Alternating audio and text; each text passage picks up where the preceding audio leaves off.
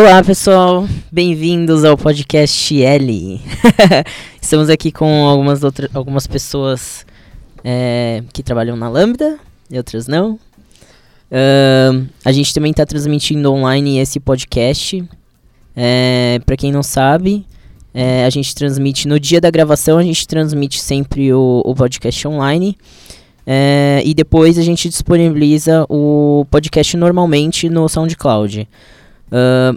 Quem quiser começar a acompanhar, é só acompanhar o Facebook da Lambda, ou o Twitter da Lambda, ou o canal do YouTube na Lambda, ou me perguntar, não sei, manda um sinal de fumaça, que a gente compartilha aqui quando que vai ser a gravação, e aí vocês podem assistir antes de todo mundo, olha que legal. Então vamos começar se apresentando aqui. A Malu, famosa Malu. Já participou de vários episódios aqui da Lâmina. Se apresente aí. Oi pessoal, tô aqui de novo. Meu nome é Malu. Faz uma hora que eu estava gravando aqui no podcast das pessoas com deficiência. Estou aqui no nicho LGBT, também na parte L, porque eu também sou lésbica, além de surda. E é isso. Marcela.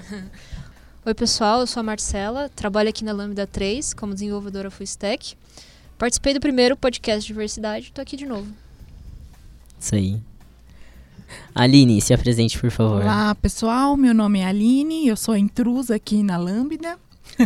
Eu sou do podcast Transmissão, que eu faço junto ao Alex. Estamos meio em hiato, mas logo estaremos de volta, nos ouçam também, aproveitando para fazer o jabá.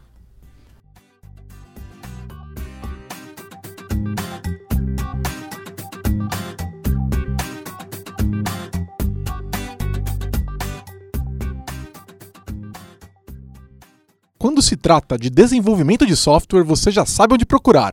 A Lambda 3 é a sua opção de qualidade e segurança para desenvolvimento de produtos. Os profissionais que você ouve nesse podcast estão disponíveis para atuar em seus projetos. Não importa o desafio, estamos aqui para entregar. Criando uma startup? Equipe de empresa com problemas de entrega? Nós podemos ajudá-lo. Acesse agora mesmo www.lambda3.com.br e entre em contato para saber mais sobre desenvolvimento de software sob medida. www.lambda3.com.br.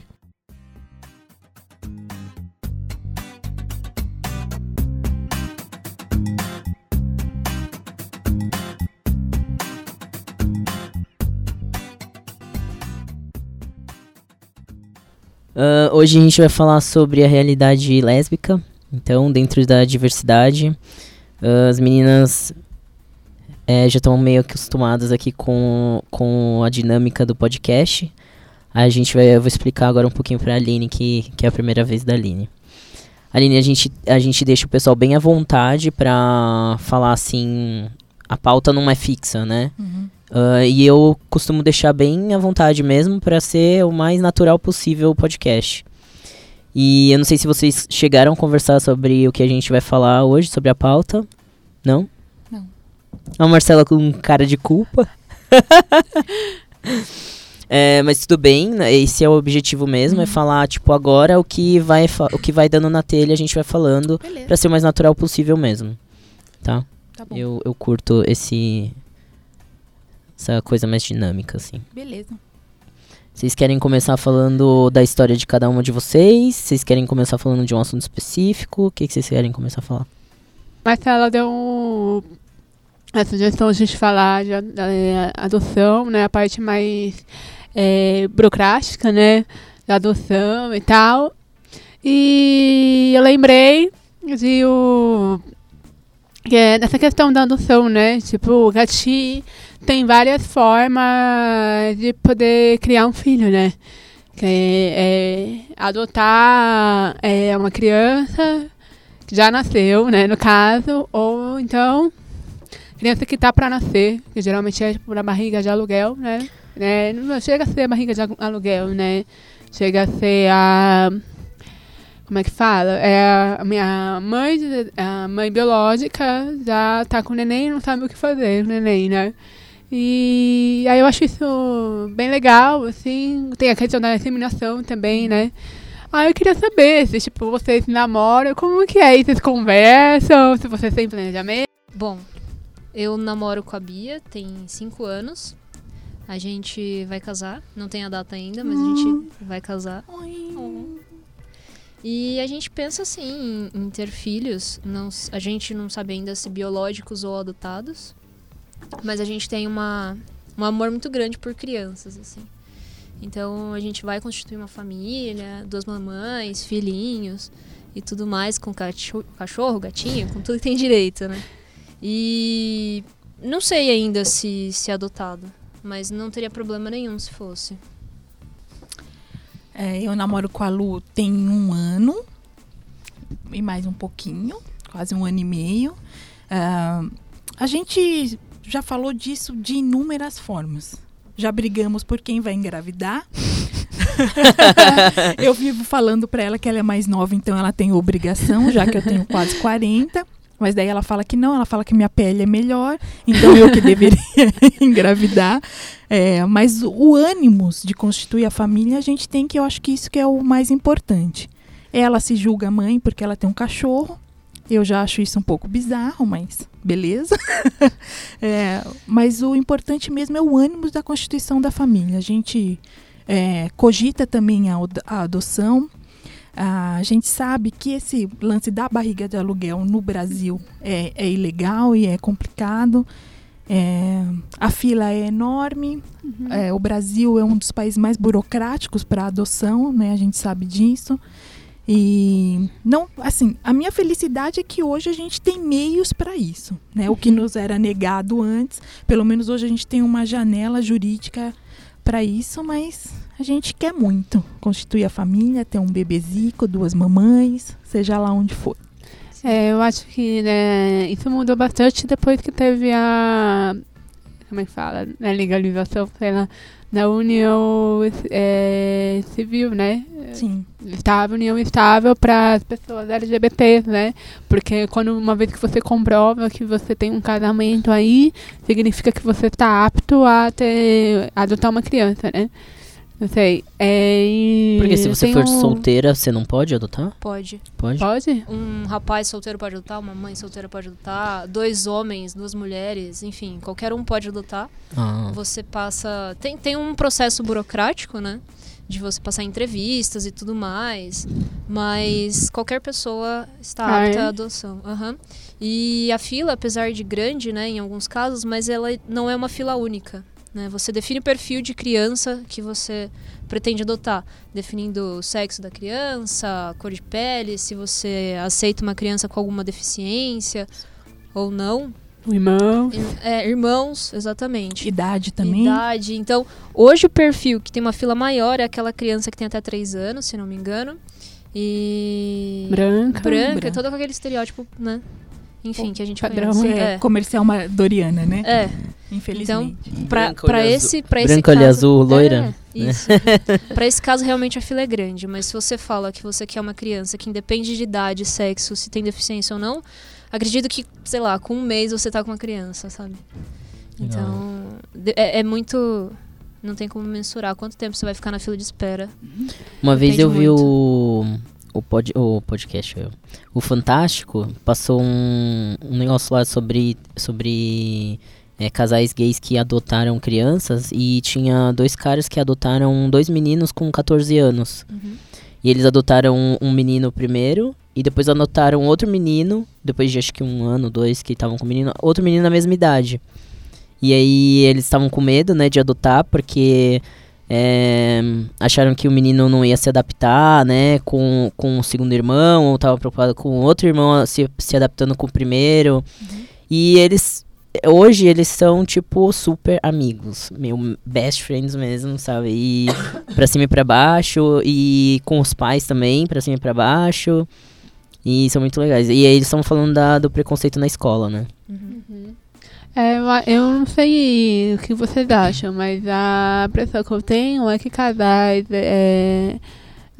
de lésbicas, gays, eles têm mais um nível maior de tolerância, sabe? Tipo, com relação a menos preconceito em adotar criança. Tipo, o leque parece que abre depois que você sofre muito preconceito, assim, na sua vida. Você começa a perceber, tipo, não, eu quero ter uma criança. E você já entendendo a realidade, como a sociedade funciona, eu acho que o leque abre, né? Eu tenho uma amiga que ela, um ano depois que ela casou com a mulher dela, hoje é ex-mulher, mas ela adotou duas crianças, um menininho, uma menininha já um pouquinho mais velha. E esses dois tinham mais dois irmãos. E ela não tinha condição de ficar com quatro, né? Uhum. Mas eles fizeram um acordo com a outra família que adotou esses dois irmãos para eles se encontrarem de vez em quando, né? Porque... E foi super rápido, assim, a espera foi a procura, né? Porque como o perfil dela, do leque, abriu bastante, uhum.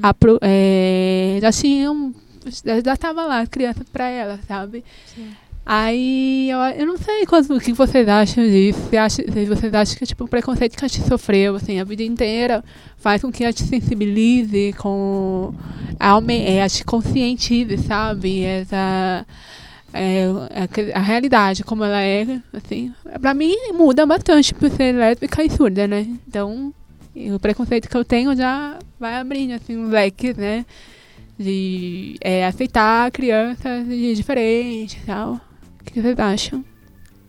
Eu acho que, como qualquer outro tipo de ser humano, a gente, infelizmente, a gente vai ter esses preconceitos, atitudes erradas, mas a gente aprende e corrige, né? Por a gente sofrer discriminação, homofobia, a gente para um pouquinho e pensa, putz, aquele cara, aquela pessoa me tratou de uma forma que eu não queria ser tratada, eu não vou tratar outras pessoas dessa forma, mas não é uma regra, né? Uhum. Então a gente sabe que o fato de eu ser lésbica, não sou a pessoa melhor do mundo que não tem preconceitos com nada. Isso não é verdade, mas a gente tenta ser um ser humano melhor a cada dia. Isso é fato, como todos deveriam tentar, né? Não sei. Eu também penso dessa forma. Eu acho que conforme a gente vai sofrendo as nossas discriminações, eu que passei uma fase muito ruim nessa transição de aceitação, porque, né? Lá nos anos 90 a coisa não era tão tranquila assim. Então, acho que a gente vai revendo todos esses conceitos de preconceitos, né? Então, acho que a gente passa a se desconstruir, mas acho que é bem o que a Marcela falou. A gente não passa a ser o melhor ser humano do mundo, por óbvio. Mas a gente cai numa reflexão, a gente passa a desconstruir muitas coisas dentro da gente. Então, acho que isso nos habilita a quebrar vários outros tipos de preconceito. O preconceito em adotar uma criança um pouco mais velha, o preconceito com o idoso, o preconceito com o deficiente, o preconceito que são tantos no mundo, né? Até o fato da mulher, de ser mulher também, né? A gente vem dessa carga de ser mulher lésbica. Então, são muitas coisas nas nossas costas que acabam deixando a gente mais habilitado. Eu tenho certeza que isso faz com que a gente olhe as coisas de forma completamente diferente. Sim, e tem o lance do privilégio, né? Se eu tenho privilégio, as outras coisas ali para mim ficam invisíveis, né? Então, se eu sou uma mulher branca, hétero, cis, então eu tenho muitos privilégios que eu não vejo que outras pessoas não têm.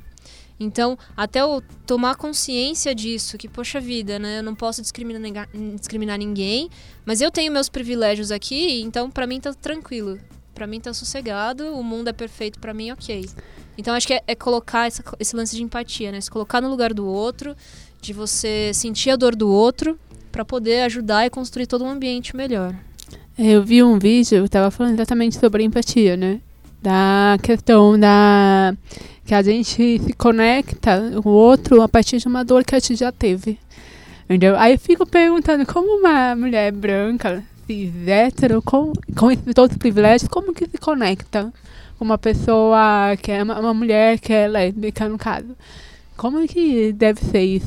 Será que existe essa possibilidade de, tipo, ela entrar numa conexão? Poxa, eu não sei, porque a minha vida, os preconceitos que eu sofro são diferentes de uma mulher negra, por exemplo, da periferia, que é lésbica. Ela é lésbica tanto quanto eu, mas os preconceitos que ela sofre, todo ao redor dela é diferente do que eu vivo. É tipo como se vocês têm em comum o fato de ser lésbica, mas sim, ela é, além de lésbica, é negra. Sim. Tipo, é um. Mas será outro... que o comum não aproxima? O que é comum? Aproxima, mas as dores são diferentes. São. São falas diferentes também, né? É, mas eu acho que as pessoas podem desenvolver a empatia. Sim. Seja lá em que nível elas estejam. Que pena, né? Que a gente não tem nenhuma lésbica negra hoje aqui. Né? É uma pena. É uma pena. É como a gente se colocar, sei lá, num lugar de um transgênero, por exemplo. A gente vai ter empatia daquilo, né? Mesmo acho que as pessoas, um hétero cis, pode desenvolver isso. Por que não?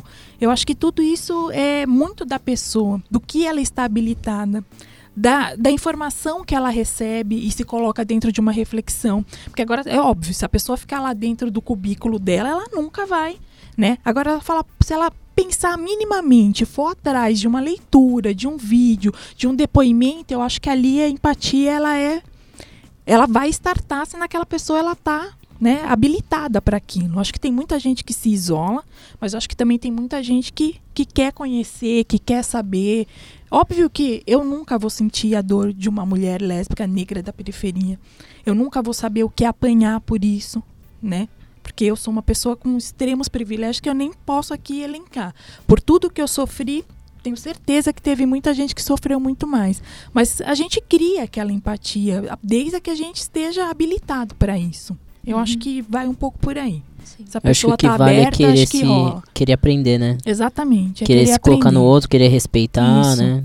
Porque senão a gente também nunca vai saber o que ela sofre lá se a gente não passar a estudar, a ouvir essas vozes. Porque isso não vai aparecer na Rede Globo. Sim. Né? Isso a gente não vai ler numa Folha de São Paulo. Então a gente busca saber isso, né? Então eu acho que é a partir daí que a gente consegue fazer as mudanças no mundo também, né? Sim. É, eu fico pensando aí na novela que teve faz um tempo, que é com a Giovanna Antonelli, sabe? Que teve, ela fez um... Ela era casada com o Gianecchini, aí depois ela se apaixonou por uma fotógrafa, aí elas tiveram um relacionamento, né? Relacionamento meio a boca, né? Tipo, mas é engraçado porque, assim, é uma questão de padrão também, sabe? De, tipo, a Giovanna Antonelli, a Taina Muller, elas são mulheres brancas, femininas. E óbvio que, assim, nesse modelo de lésbica, tudo bem a Globo colocar, sabe? Se fosse uma mulher negra, ou se fosse uma mulher mais masculina, tipo, a Globo não colocaria, né? E isso, eu acho que, assim, apesar de existirem mulheres mais femininas e tal, eu acho que ela não faz parte, sabe, do, assim, ela é só minoria perto da comunidade L. Que eu vejo, porque eu tenho muitas amigas lésbicas, elas são uma diferente da outra, sabe? Não chega a ser esse padrão, sabe? Tem mulher lésbica negra, tem mulher lésbica mais masculina, e, que eles chamam de butch, né? Uhum. Aí, e assim, é muito engraçado que eles reduzem a mulheres lésbicas a esse tipo de coisa, né? Como se fosse mais aceitável e também para erotizar, né? Sim. É isso que eu ia falar. Eu acho que a Globo, ela sempre vai tentar, a Globo, né, a gente fala como, né, representação de mídia, pegar esse lance do que é a fantasia do masculino. Ponto. Ali, para mim, não é o lance da representatividade. Olha, estamos colocando ali para dar representatividade. Não, eles vão tentar sempre erotizar, como eles vão tentar sempre deixar a figura do gay, aquele mais afeminado, aquele mais espalhafatoso, né? Então, você pode... Acho que, 90% das figuras do gay na Globo é isso. Eu falo Globo como representatividade de mídia, claro, mas todas elas vão tentar ir por dessa forma. Então, eu acho que eles não tendem a fazer a representatividade, né? E sim colocar ali uma faixa daquilo que é aceitável ao público. Tanto que já teve novelas da Globo que eles tiveram que matar aquele casal de lésbica, que agora eu já esqueci, e também tiveram que tirar do ar o beijo da Fernanda Montenegro. Então, o que é aceitável e o que não é aceitável? Então, eles vão mexendo naquilo. Então, na minha opinião, eles não querem dar representatividade, eles querem colocar aquilo como se fosse representatividade, mas dentro dos nichos que eles querem alcançar. Dentro do aceitável para as outras pessoas, né? Exato.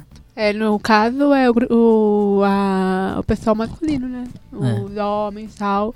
Porque é meio que erotiza, né? As mulheres, assim, você vai ver. Tipo, pornô, tipo, elas são tudo padrãozinho, assim, sabe? É muito difícil, assim, ver bichos pornôs que são voltados para mulheres, e mulheres lésbicas, principalmente, fechando mais ainda, né? E é isso.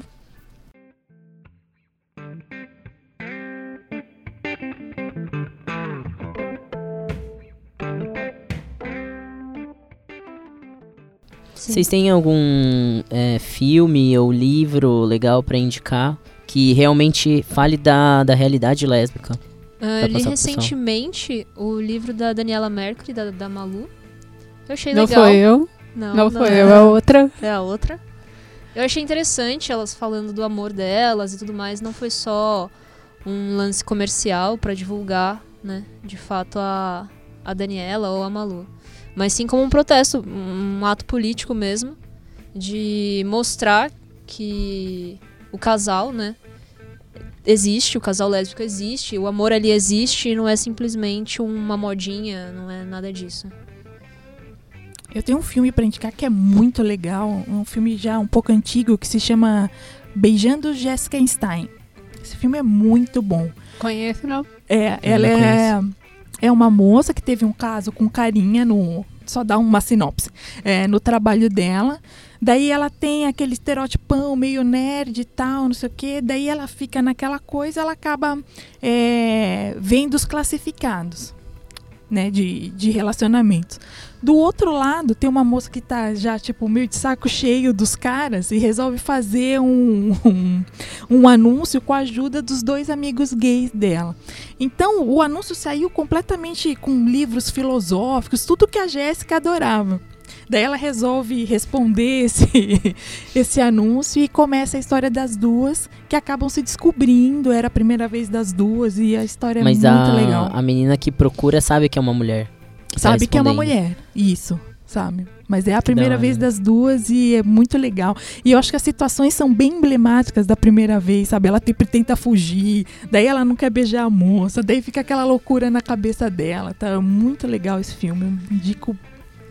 Tem no Netflix também? Ou... Não tem no Netflix. Ah, eu acho que a gente precisava de uma locadora. Zoeira. tem que dar uma procurada por aí, na Deep Web. Eu tenho uma editora de livros que é muito legal, que é voltada para o público lésbico e feminino, que chama Editora Malagueta. Já ouviram falar? Já. As histórias... É uma história muito pequena, pelo que eu vi, assim. Ela, obviamente, acaba não tendo muita repercussão, né? Pelos preconceitos que tem e tal. Mas ela tem bastante livros escritos por mulheres lésbicas também. Histórias lésbicas, o que eu acho que acaba tirando um pouco o foco, né? Da história romantizada da mulher padrãozinho e tal. E eu ainda não li, confesso que eu ainda não li nada, eu só lembro que, como eu sou designer, eu já mandei meu currículo implorando pra me contratarem. Mas eu acho que vale a pena dar uma procurada também, né, dessa editora, porque eu acho que isso estimulou também a editora a continuar fazendo as coisas, né, se mantendo e tal. Porque eu acho que, tipo, a gente precisa de muita força, principalmente das mulheres e mulheres lésbicas, né, pra continuar mantendo o nosso projeto coletivo, esse monte de coisa e tal. Legal. A gente precisa mesmo de mais literatura, mais histórias em quadrinhos, histórias infantis, né? Sim. Porque é muito importante a gente ter essa identificação. Eu vivo pensando nisso hoje. Eu falo, nossa, se eu nascesse criança agora, acho que eu não teria sofrido tanto, porque a gente carece muito dessa identificação. Nos filmes, nos desenhos... Né, nesses livros infantis, na própria literatura que a gente, né, não se identifica nunca. Então acho que é muito importante a gente ter essas identificações infanto-juvenis, adultas. Acho que isso ajuda muito a gente nessa parte do amadurecimento.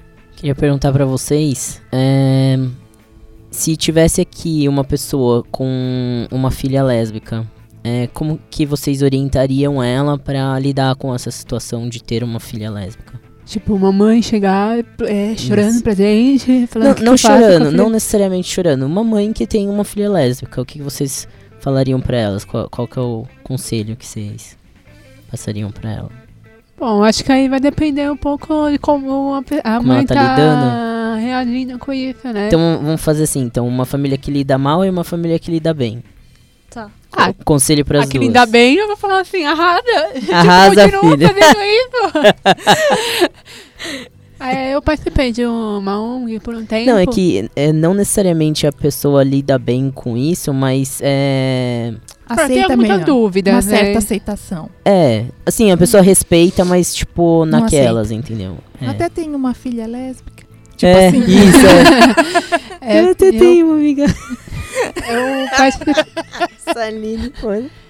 Eu participei de uma ONG por um tempo que chama Projeto Pipurina, não sei se vocês conhecem. Foi idealizado pela Edith Modesto, não sei se vocês conhecem. Ela é a fundadora do GPH, que é um grupo de pais de homossexuais. Ela é uma mãe que descobriu que o filho tinha... que o filho era homossexual. E sem saber o que fazer, ela montou um grupo para conversar entre as mães que tinham também filhos homossexuais, filhos e filhas, né? E esse grupo foi tanto sucesso, as mães procuravam, os pais procuravam e tal, foi bem legal. E partindo desse ponto de vista, eles fizeram o Projeto Pipurina, que é feito para filhos homossexuais de pais que estavam no GPH. A princípio era isso. Depois foi aumentando para filhos homossexuais, tipo crianças, adolescentes, LGBTs, né? Que precisavam de ajuda e muitos deles chegaram lá pedindo ajuda porque os pais não aceitavam. Alguns chegavam lá falando que os pais expulsavam de casa. Essas coisas era bem intenso, assim, sabe? E... enfim, aí eu aprendi muito com a Edith por conta da questão de ela ser mãe, né? Uhum. Eu cheguei nesse projeto com muita dificuldade de lidar com a minha mãe depois que eu me assumi, né? Uhum. Porque comecei a criar muito remorso, ela não aceitava, ficava aquela coisa, aquela resistência, sabe? Tipo, ela tem que me aceitar do jeito que eu sou, mas ela tá com dificuldade. Então eu consegui ver no outro lado, né? A questão das mães. Infelizmente eu não tenho tanto tato assim, né? pra lidar com mãe, porque isso ativa a outra parte minha como filha lésbica, né? E aí quando eu vejo uma mãe não é tratando mal, mas não sabendo lidar com a situação, às vezes eu vejo a minha mãe aí, entendeu? E só que é a minha mãe falando, porque minha mãe até então não falava, né? E é meio difícil, assim, tipo, parar pra pensar, assim, quando você é a pessoa que sofreu. Só que a sua mãe também tá sofrendo, entendeu? Então isso é uma coisa que, tipo, de escuta, é um exercício de escuta, entendeu? E aí eu realmente não sei como que funcionaria, assim, porque é uma coisa muito profunda, tipo, até mesmo pros pais, né? Assim, é muito profundo você tirar tudo isso dele. É uma coisa bem complicada. Então você acha que, tipo, vale a pena uma conversa com a sua filha? Eu acho... escutar o que ela tá sentindo, você falar o que você tá sentindo. Sim, eu acho que, tipo, como a filha tá sofrendo muito, tipo, talvez ela não seja muito preparada pra ouvir o que a mãe tem pra falar, das seguranças dela, do medo dela e tal. Mas eu acho que você entrando no meio da... sabendo lidar com isso, acho que você já consegue ver os dois lados, mediar mais ou menos, né? Eu acho. Entendi. Vocês têm alguma coisa pra falar, meninas? Lá em casa, eu amo minha família, assim, de todo o meu coração, mas a aceitação, todo o processo, né, deles saberem que eu sou lésbica e entender isso e até ficar uma calmaria de novo, foi bem chato, foi bem ruim. Mas eu entendo também que pra eles também foi difícil, sabe? Saber que eu sou lésbica e eu imagino mais pelo fato de querer proteger do mundo, de tudo que a gente possa sofrer, tipo, por ser lésbica. Então, uma coisa que eu lembro que minha mãe falou é: eu te amo muito, mas eu não amo o que você faz. Entende? Ela quer me proteger de todas as formas, mas chega uma hora que fica fora do alcance dela, esse tipo de coisa, né? E eu acho que à medida que o tempo foi passando e ela foi vendo que, independente de eu ser lésbica ou não, a pessoa que eu sou vale muito mais do que qualquer outro estereótipo que coloquem em cima de mim. E hoje a gente tem uma relação boa, consigo conversar com meus pais de boa e tudo mais, não sobre isso, mas já é um avanço. Sobre bem, tudo menos isso. Menos isso, mas já é um avanço, avanço bem grande. Com certeza. E pelo minha namorada frequenta voltou, né? Minha casa, ela dorme em casa, ela é vista como minha amiga, mas ok. Então, é melhor do que nada, né? Com família é complicado, sabe? Porque tem um monte de coisa envolvida, certos valores que eles têm e tudo mais, e ok, pra mim ok essa relação. É, que a Bia é vista como amiga, mas na verdade ela não é, e minha família toda sabe, mas todo mundo prefere entender que ela é minha amiga. Sim. Entendeu? Só tá na caixinha da amiga, mas todo mundo sabe a verdade. Não sei por que isso, mas pra mim ok. Se tá bom assim pra eles, pra mim tá bom. Também não quero machucá-los ou ofendê-los de alguma forma. Uhum. Você acha que vai piorar quando você casar com a Bia? Acredito que sim. Ou você acha que vai melhorar? Acredito que vai dar ruim. Vai dar ruim. Não, porque assim, eu acho que o fato de casamento, ter uma família, já começa a entrar um outro... Você muda de patamar, né? A figura da amiga se desfaz, né? Você tá morando com uma amiga. É. Tem um filho com uma amiga. Não, peraí. Filho com uma amiga é foda, né? Como assim você tem um filho com uma amiga? Peraí, então vamos família. Sim. E a gente, hoje, eu moro longe dela, né? A gente tem 50 quilômetros de distância entre a gente. Oh, aí. Meu Deus! É bastante. Então, de qualquer forma, quando a gente casar e quando a gente morar junto e tudo mais, não vai ser perto da minha casa e nem perto da dela. A gente decidiu que vai ser meio termo ali. 25 quilômetros. 25 quilômetros, cravou ali, vai ser ali nossa casa, entendeu? Traça uma reta no Google, né? Vai ser ali. E no pico do morro, então, foda-se. Além de sair de casa... morando um pouco mais longe e o fato de estar casada com uma mulher, eu não sei como que vai ser toda essa aceitação, mas eu espero. Deixa chegar a hora e eu penso nisso. Quando que é o casamento? No máximo em 2 anos, no máximo. Tá. Legal, aí daqui 2 anos você faz um podcast. Convida a gente, Marcelo. Eu conto pra vocês como foi. Mas depois que a gente se casar, a gente faz um podcast pós-casamento. Marcela, deixa eu aproveitar já o gancho e te perguntar antes da Aline falar da opinião dela. Você acha que se... eu sei que você é católica, né? Sim. E você acha que se a Igreja Católica reconhecer os gays, como o Papa andou falando, né, sobre esse assunto, sua família também é católica, certo? Sim. Você acha que se o Papa reconhecer os gays como uma coisa ok, sua família vai passar a mudar de ideia, vai passar a te aceitar melhor? Ou não, você acha que isso não faria diferença nenhuma? Bom, tudo que o Papa vem falando é o que a gente acredita de fato. Então ele não tá falando nada de novo. Os gays, ok, somos todos filhos de Deus, devemos amar todos da mesma forma. O que ele diz é isso, pra gente não excluir ninguém. Mas isso não é nada de novo, a gente conhece o que é de fato isso. As pessoas se estranham, falam, nossa, como assim um católico falando isso? O catolicismo ele prega que você ser homossexual, ok, mas a prática homossexual não ok. Eu acho que é um pouquinho mais difícil. Ele reconhece a gente como homossexual, tipo, a gente nasce assim... Deveria viver em celibato. Exato. Sim. Então é isso. Mas então, aí, né, quem consegue? Então, é porque tem muito disso, né? A madre. Sim, você pode ser uma pessoa... Então gays virem padres? Não. E madres? Não, não é isso, não. Nossa, né? A gente tá para, Marcela tá falando para. Não é isso, porque você pode ser uma pessoa que não casa, você é gay, mas você também não tem esse ato homossexual. Ok, você entrega sua vida pra fazer outras coisas, pra você se dedicar a, sei lá, fazer bem pra outras pessoas, enfim, de outras formas, né? Sei lá. Mas não ligado necessariamente a você madre ou padre.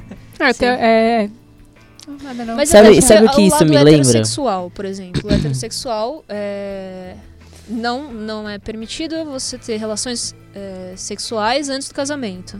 Então isso já é um ponto. Como eu, homossexual, que eu não posso casar na Igreja Católica, como eu posso praticar o ato sexual? Então isso já tá, já agora colocou aí, um pouquinho mais de lógica nisso aí. Mas mesmo assim, tá, eu lembro quando você fala isso, sim, eu lembro que da realidade trans, né, no sentido de que muitos países estão colocando como pré-requisito para você poder mudar de nome, poder mudar de sexo no registro, é a operação de tirada do útero ou retirada do pênis, né? Sim.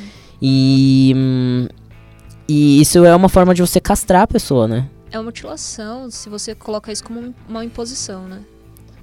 É, não é mutilação, eu encaro isso como uma castração mesmo. Sim. Porque você tá, tudo bem, você quer ser transexual, ok, só que você não pode procriar. É, tipo, é uma tentativa de padronizar isso, sabe? É, tipo, você não pode ser trans se você... trans porque, mulher se você tiver pênis, por exemplo. É porque isso volta pro binário. É. Entendeu? Isso. Eles não aceitam nada fora do binarismo. Ou você é homem, ou você é mulher. Você não pode ser nada no meio disso, entendeu? Sim.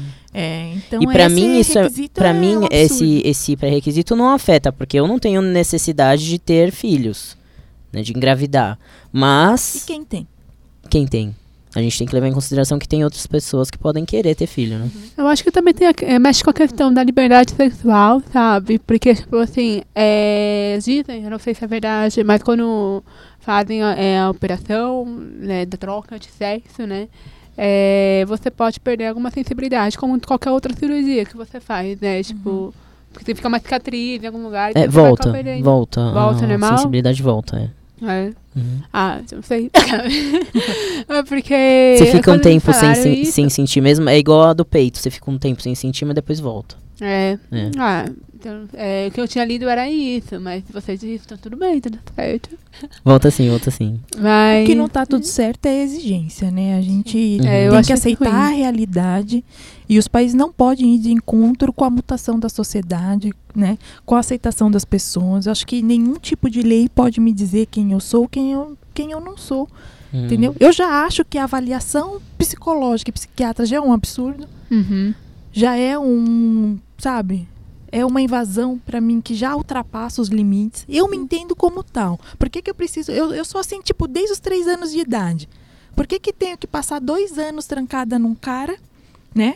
Pra falar que eu sou o que eu não sou. Eu acho que isso já ultrapassa. E a mudança de sexo, então, vai muito mais além. Eu acho que os países, eles têm que começar a evoluir, não voltar para trás. Eu tenho uma coisa que você me lembrou, que é quando eu me assumi para meus pais, a primeira pergunta que a minha mãe fez foi: você já transou com homem? tipo, eu olhei assim, não. Aí eu já estava esperando a resposta dela. Ela falou assim, mas você já experimentou, tipo, para ver se você gosta? Tipo, por acaso já experimentou que transar com mulher pra falar que ela é com alguma mulher? Já, filha. Ai, tô passada. Imagina. Nossa, eu ia ficar muito feliz com isso. Já viu vocês também falar assim? Nossa, meu. Aí, não, depois eu ia ficar pensando na imagem da minha mãe, sabe? Eu falei, gente, não, pra minha mãe sempre foi hétero, eu não vou aceitar isso. Essas coisas que me deixam muito puta, sabe? A gente precisa falar de gênero na escola, mas não tem idade. Eu falei, por quê? Tem idade? Quando você se descobriu hétero, você falou, louca, sou hétero com 2 anos. Não, não tem, cara. As pessoas, elas sabem o que elas são desde muito cedo. Então, tem que falar, porque a gente tem que quebrar essas coisas. Porque essa malignidade que jogam em cima da gente é o que traz tudo isso. É que traz o ódio, é que traz o suicídio, é que traz essas depressões profundas que inúmeros de nós vivemos, entendeu? A gente não dá. Sim. A gente saiu completamente do assunto, mas beleza. Não tem problema. Quando eu e a Bia, a gente conversa sobre ter filhos e tudo mais, a gente pensa também no preconceito que ele sofreria na escola, por exemplo. Ele, uma criança, ou ela, não sei como vai ser, né? Mas com os amiguinhos e essa criança falando, eu tenho 2 mães. A gente fica com medo, porque, assim, eu não quero que meu filho sofra por conta disso. E a gente até ponderou, nossa, como será que vai ser e tudo mais. Mas a gente chegou na conclusão que a gente vai educar e a gente vai amar e vai instruir essa criança da melhor forma que a gente puder, para que ele seja realmente um cidadão do bem e que possa fazer a diferença onde ele esteja. Então, ele vai sofrer os preconceitos, mas ele vai estar instruído para saber lidar com aquilo, né? Eu acho que é melhor do que ser filha lésbica é ter mãe lésbica, sabe? Mães, no caso, né? Lésbica. Eu falo isso porque eu acho que o preconceito começa dentro de casa. Sim. Entendeu? Exatamente. Aí, como você tem um filho que supostamente é hétero, né?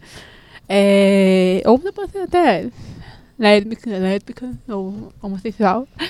É, eu acho que quando você educa o seu filho, aí ele vai ver isso tão normal, mas tão normal, que assim, ele vai saber lidar melhor do que a gente lida, sabe? Porque, primeiro que pra ele vai parecer normal. Segundo que criança, eu tava falando no outro podcast, ela não tem preconceito. Não, criança sabe? Não tem ele é formado. Ele é formado. Aí, tipo, por isso que eu falo que o preconceito sempre começa de casa. Então, quando ele chegar lá, os próprios amigos vão aprender a lidar com isso, entendeu? O problema são os pais dos amigos. Exatamente. Não, é exatamente isso. E o problema também é a escola com a forma que ela lida com isso. É por isso que eu falo que tem que ser uma coisa estrutural. Né? A escola tem que saber lidar com essas coisas, né? As crianças têm que ser ensinadas a lidar com isso sem essa força do preconceito e com a normalidade que ela é imposta. Porque a gente tem que fazer agora o caminho reverso. Tudo aquilo que veio com culpa e coisa errada sobre o nosso estigma da homossexualidade, a gente tem que fazer o caminho inverso. Exatamente. Né?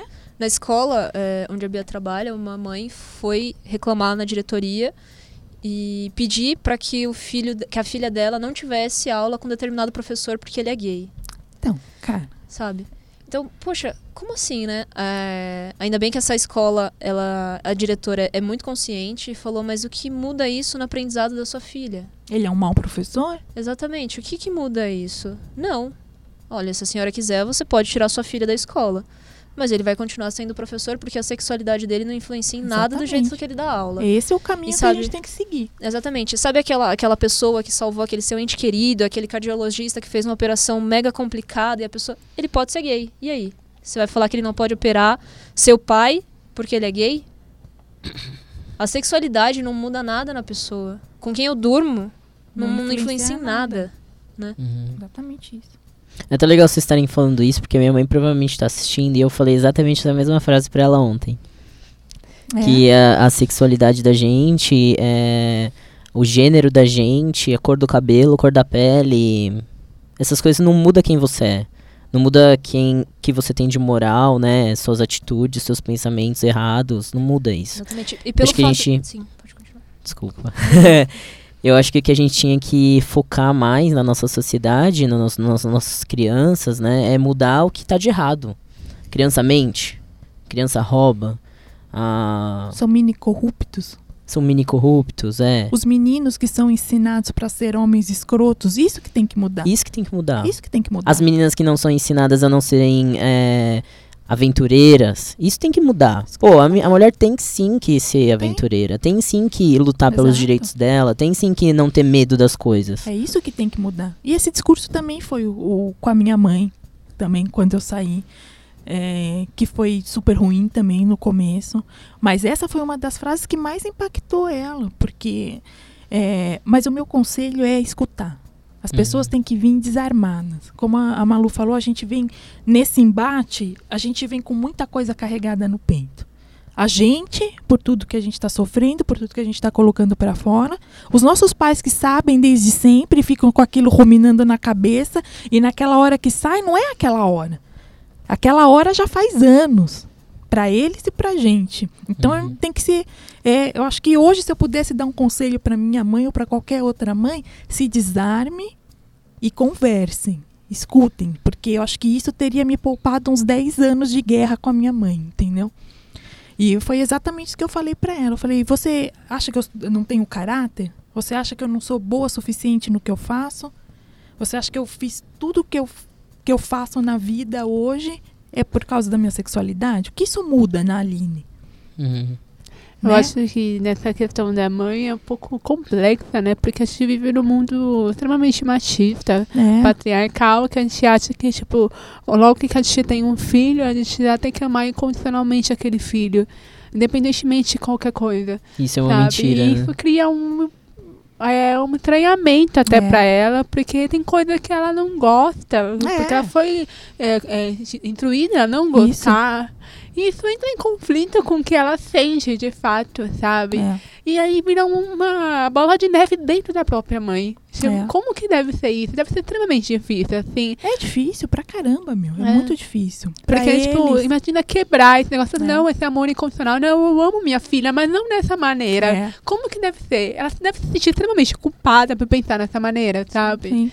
Não, mas é super complicado mesmo. E hoje, assim, é por isso que eu falo que depois de tanto tempo, daí minha mãe foi ganhando essa concepção, que realmente não tinha nenhum problema, que as coisas deveriam ser assim. Hoje a minha convivência em casa, minha família é meu tudo. E a Lu é tratada, extremamente bem, sabe? Ela já é ente da família. Minha mãe faz marmitinha de almoço, sabe? Tá sempre preocupada com ela. Então, ela já é nosso ente, entendeu? E minha mãe foi a mais difícil. Meu pai foi um cara muito tranquilo, assim. Ah, eu ia perguntar isso pra vocês. Meu pai me super surpreendeu. Tá feliz? Tô, pai. Então tá bom. Tipo, a conversa dele foi assim. E da minha mãe ruminou anos, sabe? Então, é muito engraçado isso. No meu caso, a pessoa que teve mais dificuldade foi minha mãe mesmo. Ela foi uma pessoa muito quieta. Hã? Como que foi com o seu pai? Meu pai foi tranquilo. Assim, a minha mãe é uma pessoa extremamente quieta. Então, assim, ela evitava falar sobre o assunto com medo de magoar. Uhum. Então, a gente viveu numa guerra silenciosa, praticamente, que foi extremamente perturbadora. Eu falei assim, não sei gritar. Grita, fala que me odeia, fala qualquer coisa. Eu tava tipo, meu Deus, sabe, não tava falando nada. Foi uma coisa meio perturbadora, assim, sabe? O meu pai não, meu pai foi extremamente tranquilo. Ele falou assim, eu não gosto disso. Isso não faz parte da minha época. Eu não aprendi nessa forma, mas eu vou chamar mesmo assim. Essa foi a conversa com meu pai. E depois ele nem se encarregou de mais nada. Enquanto a minha mãe tava um turbilhão de coisa. Você via na cara dela, sabe? E ela não sabia o que fazer. Ela não sabia, tipo... Até agora ela não sabe. E de vez em quando ela vem e pergunta. Porque recentemente eu terminei um namoro. Aí ela falou assim... Cadê a Tata? Aí eu virei e falei assim... Dançou. Tá lá na vida dela. Tipo, eu vou falar o quê? Terminei, minha mãe nem tava aceitando, não sei onde que tava, sabe? Eu falei, tá lá na vida dela. Aí ela, como assim na vida dela? Eu falei, mãe, tá vivendo a vida dela? Aí ela falou assim, vocês brigaram? Aí eu falei, ixi. Aí eu falei, a gente terminou. Aí ela falou assim, tá. Mas você não vai ser mais amiga dela? Ai, mãe, falei, a gente não é amiga deles. Não, acho que tem que ser. Mas isso foi extremamente importante, sabe? Tipo, foi extremamente importante pra mim, porque eu não sabia até que ponto que tava a aceitação da minha mãe, sabe? E ela falando assim, tá vivendo a vida dela. Tipo, não sei se eu devo falar, terminamos, sabe? Aí ela falou, entendeu, não é mal. Aí ela fica falando assim, eu vou pra balada e falo, mas ela se divirta muito, não sei o que. Eu fico assim, nossa. Pega horrores, filha. Mas você falou que era uma balada gay? Você falou que era uma balada gay? Não, ela sabe que eu vou pra lá, ela sabe. Ela me empurra, ela fala assim, vai lá, vai se divertir. Tipo, tem vezes que eu tava de pijama, você não vai mais pra balada? Eu falei, não vou, vai, põe a roupa e vai. E eu falei, tipo, nossa, como assim? Eu achei bem legal. Mas, tipo... A evolução da minha mãe foi nessa semana. A gente tava no sofá, sentado lá, vendo um programa de TV. Daí tem um... Não sei se vocês já assistem, se meus pais amam, que é um programa da Discovery que trata daqueles super obesos. Já vi. Já viam? Então os caras são, sabe, muito obesos mesmo, 300 quilos e tal. Daí tem um médico que faz essa cirurgia, né? Porque geralmente não tem médico que faz e tal. Daí tinha o caso de um dos meninos que tinham feito, mas ele tinha uma dificuldade muito grande com o emagrecimento. Ele, mesmo depois da bariátrica, ele tinha dificuldade de peso e tal. Daí, num determinado ponto do programa, ele fala que ele é transgênero, que ele gostaria de assumir a identidade feminina dele, que ele tinha muito medo da família e que tudo isso... Transgênero, homem ou transmulher? Transmulher. E que ele tinha muito medo, que ele tinha uma dificuldade imensa naquilo. Então ele voltava... ela, né, Aline? Era ela. Não, é que ele falando como ele. Tá. No programa, entendeu? Entendi. Ele ainda se mantinha no gênero masculino dele porque ele morria de medo. Ele desejava, né? Mas não fazia aquela transição. Então, aquilo tudo ele ia descontando na comida e não conseguia. emagrecer. Entendi. Daí chegou num determinado ponto lá, o médico falou, olha, você nunca vai poder fazer a sua cirurgia ou começar a sua transição se você não perder o peso. Daí minha mãe vira e fala, nossa, pra que isso? Se a família já tivesse aceitado, ele não estaria assim.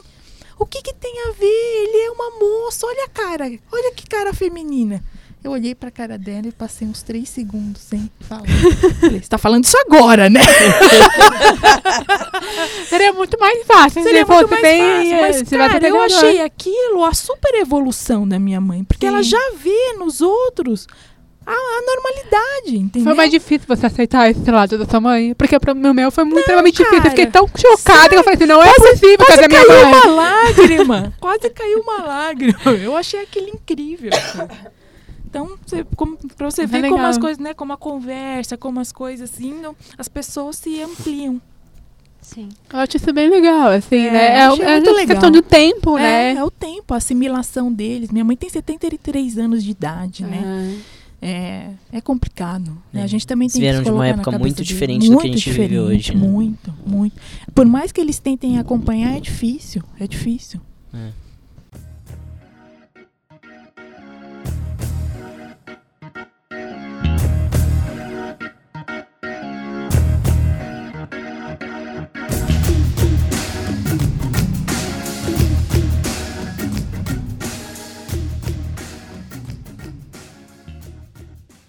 Queria perguntar pra vocês, que é uma coisa que eu sempre me perguntam, né? Como que vocês souberam que vocês eram lésbicas? Na hora que me deram um tapa na bunda na maternidade. Era uma enfermeira tão bonita, era uma enfermeira tão linda. Não aguentei ver ela de uniforme branco, né? Eu não sei. Eu, agora eu peguei vocês, vai, fala sério. Peguei vocês. Pegou. Bom, na verdade, eu sempre me vi como uma pessoa completamente diferente das minhas amigas, meus amigos e tal. Eu tinha uma certa admiração pelas minhas amigas, que hoje eu já me questiono se era realmente admiração ou outras coisas. Sei. Não era não. E, bom, a primeira vez... Tá morrendo. É muito bom, né? A primeira vez que eu comecei a questionar questionei a minha sexualidade. Eu não foi nem tipo... Questionei a minha sexualidade. Foi na época que eu assistia Delcy, não sei se vocês lembram dessa série maravilhosa. Eu lembro. Uhum. E apareceu uma personagem linda, maravilhosa, chamada Alex, que é a Olivia Wilde, atua, tá? Maravilhosa. Inclusive tá até agora, linda. E eu vi, aí ela se assumiu como bissexual. Aí eu fiquei, que é isso? Beleza. E continuei assistindo seriado, ela tem uma relação com a Melissa lá. Ela tem uma relação rapidinha, assim. Só que aí foi a partir daí que eu comecei a questionar. Falei, cara, isso existe. Tipo, foi preciso a televisão me mostrar que isso existe e que isso... E que eu comecei a questionar sobre o meu sentimento com relação às meninas, né? Porque se isso realmente existe, então quer dizer que eu posso sentir isso para outras meninas, sabe?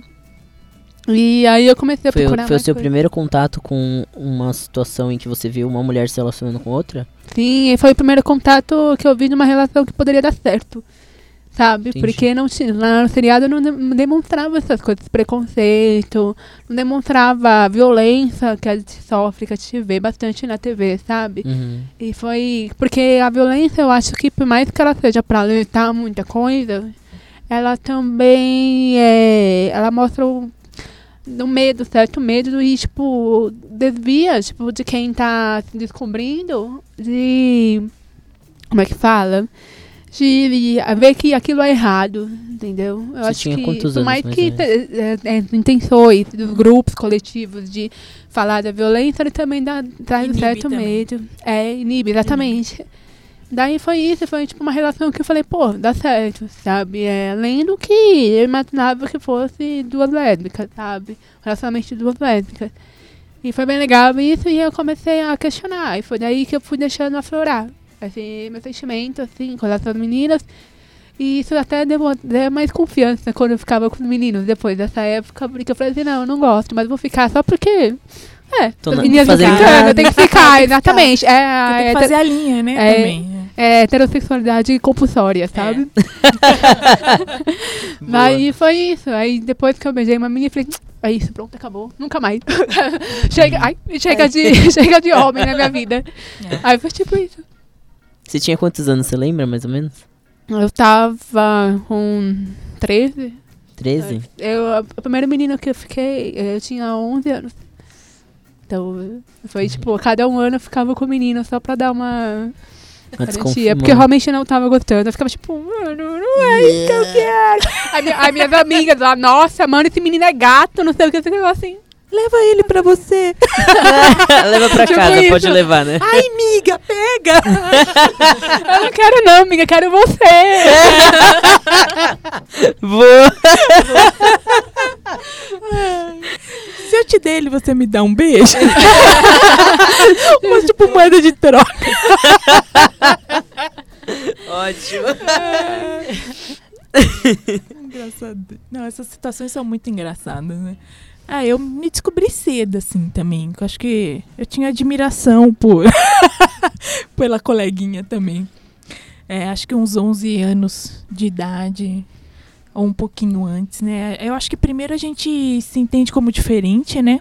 E essa agonia, a primeira agonia que dá. Daí quando você tá na escola, todo mundo tem um menininho predileto. Daí você finge que tem um menininho, mas na verdade você tem a menininha predileta, né? Então foi por aí também, com os 11 anos de idade, mas eu só fui ficar com uma mulher com uns 15, 16 anos. Com uma bem mais velha do que eu ainda, que era a namorada do meu primo. É, foi uma, assim também, meu, uma situação bizarra. Ela começou a dar em cima de mim, eu tipo, até eu tava gostando, achei legal.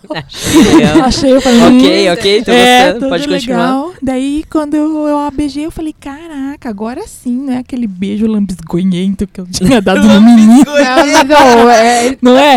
O negócio muda completamente. Daí a partir que é legal também, é quando você fica com a mulher velha. A mulher mais velha que você. Como assim? Foi um aliciamento. Peraí, volta um pouquinho. Hoje eu me entendi como ela se aproveitou de mim, porque eu só tinha 15 anos e ela uns 30.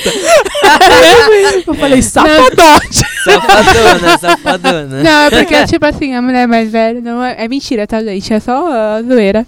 É, mas a mulher mais velha se aproveita das novinhas, sabe? É? Porque, tipo, ai, novinha. Aí a novinha da aproveita mais velha. Ai, mas mulher mais velha. Tipo, a primeira vez que eu fiquei com uma mulher, eu tinha 17, ela tinha 24. Tá vendo? Outra aliciadora. É muito diferente. É muito diferente. Que inocente. Não, é que no seu caso, ela tinha o dobro da sua idade. É entre pedofilia, mano. Então, depois eu fiquei pensando. Entre pedofilia. É que nesses casos aí é mais difícil de você falar que é pedófilo porque você é mulher, né? E porque e a Aline não... queria. Não, e porque a Aline queria. E porque a Aline queria, Não era tão vulnerável assim. Eu tava tipo, eu tava tipo, me escolhe. Tipo isso mesmo. Não, sabe por que eu falo que é pedofilia? Porque... Desculpa. Sabe por que eu falo que é pedofilia? Porque a menina que é abordada por um cara mais velho, na maioria das vezes ela também quer ficar com o cara. Mas é pedofilia, porque ela é muito menor do que o cara em idade. Eu acho que é mais pela questão do relacionamento abusivo. Tipo, o cara ser mais velho, ele acha... Normalmente, tipo, mesmo se você colocar uma mulher da mesma idade com o cara, independentemente se ele é mais novo ou mais velho, tipo, eles vão se pôr na mesma faixa. Existem muitos casos de relacionamentos abusivos por parte do cara. Agora, tipo, pedofilia agrava muito mais, na minha cabeça, assim, tipo, agrava muito mais porque a menina tem informação e o cara, por ser homem e mais velho, acaba agravando mais. E, tipo, essa é a minha perspectiva. Entendi. Acho que é mais por isso. Não é muito minha área, mas a gente também tem as questões jurídicas, né? A pedofilia, acho que, se não me engano, vai até os 12. De 0 a 12. Ah, tá, entendeu? Entendi. Depois passa por... Já é estupro de vulnerável, com 14. É. Então, você também tem as faixas da lei, né? Ah, entendi. Não manjo nada de direito penal, porque a minha área é completamente diferente. Mas também tem essa distinção da lei, né? A pedofilia, ela vai bem, acho que é de 0 a 12 ou 14, não sei. Mas é isso aí. Bom, no meu caso, foi que eu tinha 10 anos, eu estava na 4ª série, e eu me apaixonei por uma amiguinha minha. E eu estava naquilo, nossa, meu, que é isso que eu tô sentindo? Eu vou contar pra ela. Pensei, né? Uia. Falei... Corajosa. Porque, inocente, na verdade, inocente. Porque eu tava gostando dela e queria falar que eu gostava dela e que eu queria namorar com ela. Mas aquele tipo de namoro de pegar na mão na hora do intervalo, na hora do recreio. E quando eu tomei coragem pra falar, ela tava namorando, ela tinha falado, né? O meu outro amigo falou primeiro que eu, pra ela, que gostava dela. Furazóia. Furou meu olho. E ela ficou com ele? Porque ela nunca soube, na verdade, que eu gostei dela, né? Você nunca contou? Não. Você nunca contou? Porque foi na escola, no ensino fundamental, na 4ª série. E a gente trocava de escola quando ia pro 5º ano, uhum, né? Então eu perdi contato. Eles foram pra uma escola X e eu fui pra Y. Entendeu? Ah, tadinha. Fiquei com dó de você, mas Marcela, até onde eu sei, ela é hétero.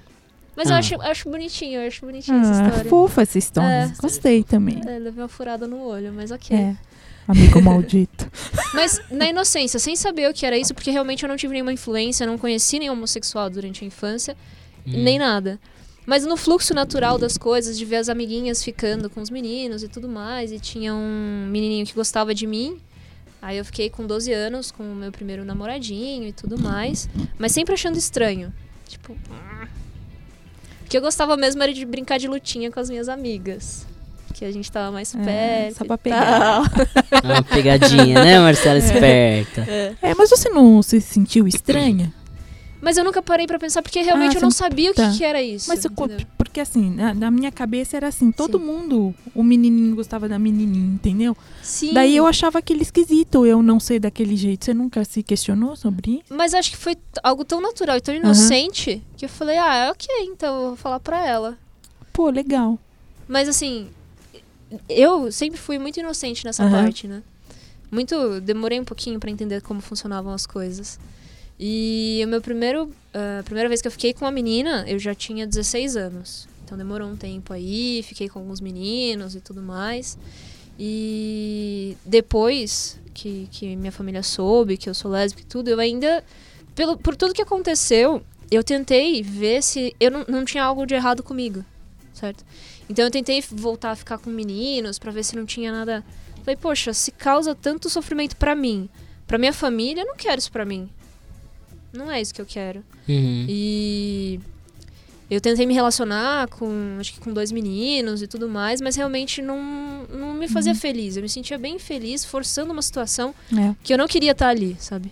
A gente entra nesse estágio da negação, acho que todo mundo tem. Sim, sim. Essa tentativa de fuga, de tentar voltar para os padrões hétero e tal, porque você vê todo mundo sofrendo, então você acha que você tem que se encaixar, como se isso fosse possível, né? Exatamente. E foi um período chato, bem chato para mim, acho que durou uns 2, 3 anos nessa vibe de, putz, tem alguma coisa errada comigo, aí não, eu... me apaixonava por uma mulher e tinha um relacionamento, aí não dava certo, falava, não, tem alguma coisa errada comigo, eu não quero isso pra mim de novo, tudo mais. Até que eu conheci a Bia. Brincadeira, mas a gente tá namorando já tem 5 anos e pouquinho e tudo mais, e eu me sinto plenamente realizada com ela, já tô bem decidida em relação à minha sexualidade, e pra mim ok isso, agora ok, mas se... É isso que a Aline tinha falado. Se as coisas tivessem sido diferentes desde a base, eu não teria passado por tantas coisas, conflitos internos, sabe? Tantas coisas ruins que eu não estava preparada para passar, mas eu tive que estar. Aprendi na marra.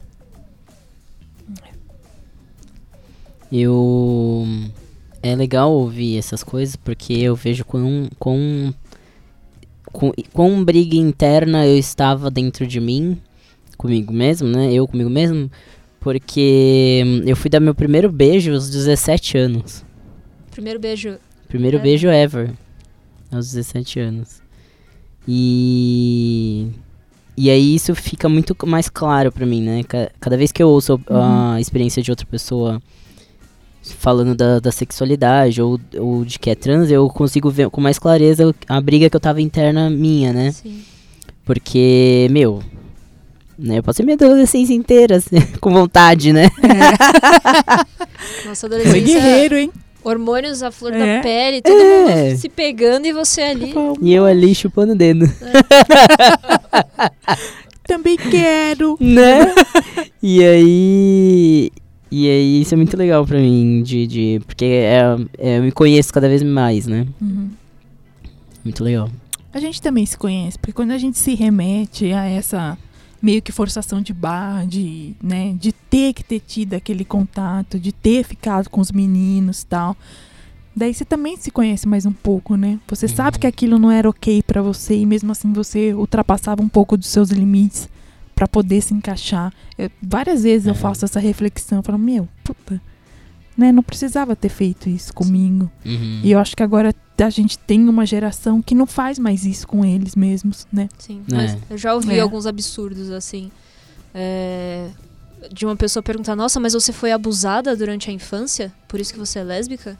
Puta, nossa, como assim? Cara, essa eu nunca tinha ouvido na vida. Sim, é bem pesada, né? Pô, isso é pesado. E não, eu nunca fui abusada, nunca tive influência nenhuma sobre homossexualidade, né? E já falaram também, nossa, mas você é lésbica porque nenhum cara te pegou de jeito. Essa é a clássica. É a lesbofobia clássica, né? Essa é a clássica. É. E não tem nada a ver com isso, meu, sabe? Não. Lógico que não. Acho que só da pessoa, antes de fazer essas perguntas, assim, se coloca no lugar da outra pessoa, sabe?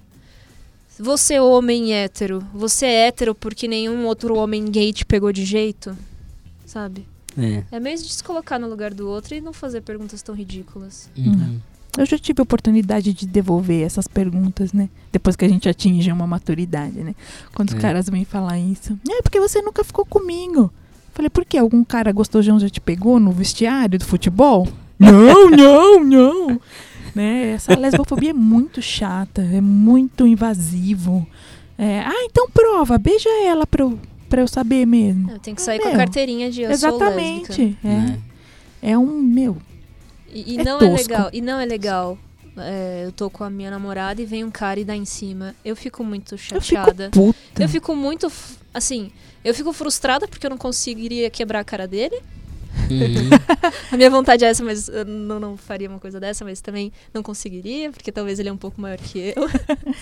E eu fico, poxa, e o respeito, tá onde? A pessoa tá vendo que ela tá acompanhada. Né? E ainda assim age dessa forma. Se fosse um cara grandão do lado dela, o cara faria isso? Não. Por quê? Porque é um cara grandão.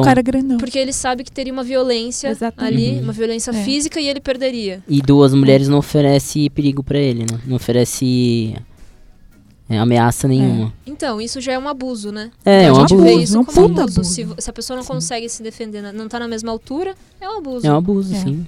Mas eu já sou... mais maluca. Eu me imponho. Até pouco tempo atrás, a gente tava numa balada, o cara veio cercando ela, eu tava meio em cima do tablado, eu não pensei duas vezes, eu meti a mão no peito do cara.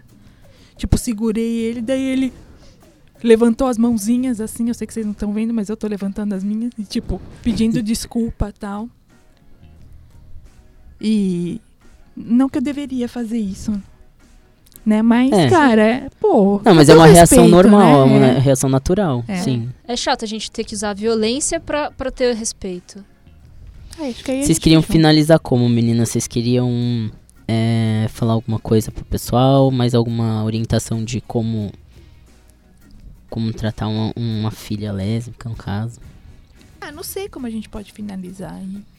Você fala aquilo que você tinha falado pra mim, o objetivo desse podcast, tipo, de tornar as coisas mais naturais, de mostrar que temos todos os problemas e todas as coisas legais de qualquer um, como qualquer um. Acho que o objetivo do podcast aqui é tirar o tabu, né? Deixar as coisas claras e mostrar para as pessoas que estão ouvindo a gente que nós somos pessoas normais, normais entre aspas. Bem interessante. Porque o normal não existe, né?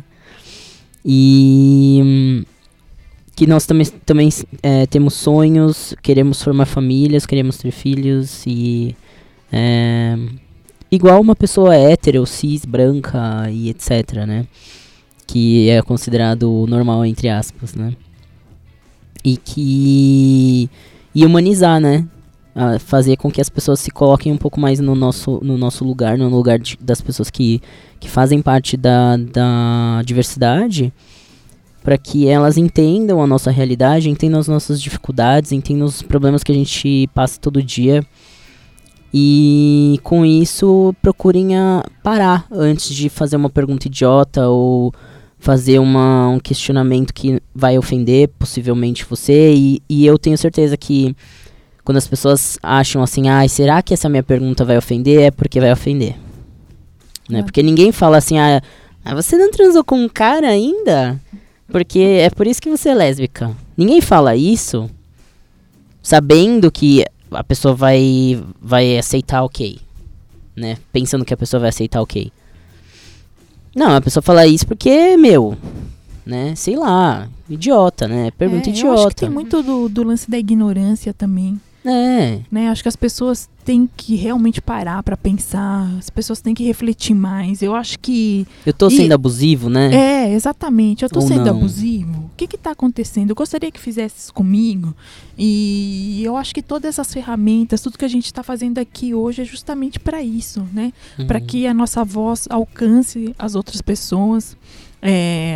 LGBT, cis, héteros ou não, todo mundo, para que as pessoas se ponham a pensar, a refletir. Então eu acho que todo mundo que faz um pouquinho pela nossa causa ou não, por outras causas, colocam as pessoas a pensarem, e com isso vai diminuindo tudo isso que a gente sofre, né? Então, legal. Acho que é legal a gente falar pro pessoal que se você tiver um amigo que faz piadinha machista, piadinha homofóbica, piadinha lesbófica. É lesbófica que fala? Lesbofobia. Lesbofobia. Lesbofóbica, eu acho. Lesbofóbica, pronto. Ou transfóbica, qualquer coisa do gênero, que você combata essa pessoa. Que você não precisa socar a cara da pessoa. Não. Nem xingar a pessoa, nem nada. Mas fala pra pessoa assim, escuta, você não acha que isso que você falou é errado? Bota a pessoa pra pensar naquilo que ela falou, né? Fala pra ela, eu não acho que isso aí é legal que você falou, eu acho que você poderia ter falado de tal maneira, eu acho que isso aí que você falou pode ofender muitas pessoas. E fazer a pessoa realmente se colocar no lugar da outra, né? Se eu estivesse no lugar de uma menina lésbica, como que eu me sentiria? Sim. Recebendo essa pergunta, recebendo essa frase, né? Uhum. Por representatividade faz sentido eu estar aqui e falar de todos os problemas e de tudo que a gente sofre. Mas um homem cis hétero falar pro colega do lado, pô, cara, não pensa assim, olha, tem isso, isso, isso aqui, tem um peso muito maior. O cara se enxerga no amigo como igual, e por que o meu igual pensa diferente, acha que isso é errado? Então talvez um cara falar para outro, alertar, né, que talvez não seja o caminho certo que ele tá tomando, as coisas que ele tá pensando, tem um peso muito grande, é muito valioso. Uhum, sim. É transformar mentes, né? Sim. Transformar mentes. E respeito, né? Respeito ao próximo. É. Cara, independente se a pessoa do seu lado é uma pessoa laranja, né? É. Que é não binária e sei lá o que mais a gente pode colocar aí nesse personagem. Ela é uma pessoa, cara, e você tem que respeitar o espaço dela. Sim, a partir do momento que a sua ação, né, tá ultrapassando os limites da outra pessoa, já tá ofendendo. Sim. Você e não tem que fazer. A gente tem várias formas de fazer isso.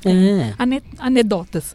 A gente teve um almoço de trabalho, sei lá, acho que tinha umas 5 ou 6 pessoas na mesa, e a gente falando das outras pessoas que já passaram e tal. Daí o fulano me pega e se dirige, sabe o Anderson, o bichinha? Daí eu falei, não, eu conheço o Anderson. Por quê? Você é o Ricardo heterozinho?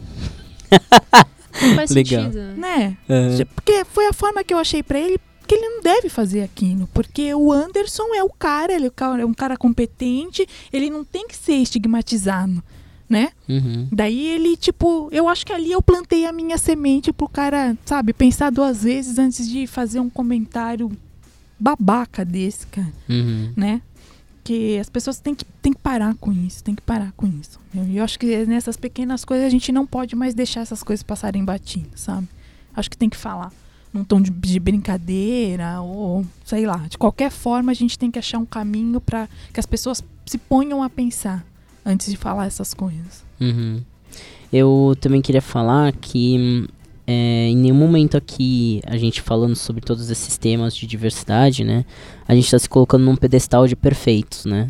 A gente também erra, a gente também fala coisas que não deveria. Uhum. Mas eu acho que a grande diferença é que a gente está tentando melhorar. Tentando ver que o outro pode se ofender com aquilo que a gente está falando e pensar antes, né? E aprender com o outro, aprender com a diferença. E é exatamente isso que eu quero, que é o objetivo do podcast, né? O nosso objetivo de vida. Fazer as outras pessoas aprenderem com a gente, né? E a gente aprender com as outras pessoas também. E a gente aprender com elas também, isso. Sim. Então, pessoal, é isso. Terminamos aqui o episódio L do nosso Diversidade da Lambda 3. Se você ainda não tem o canal da Lambda 3 assinado, assinem, compartilhem.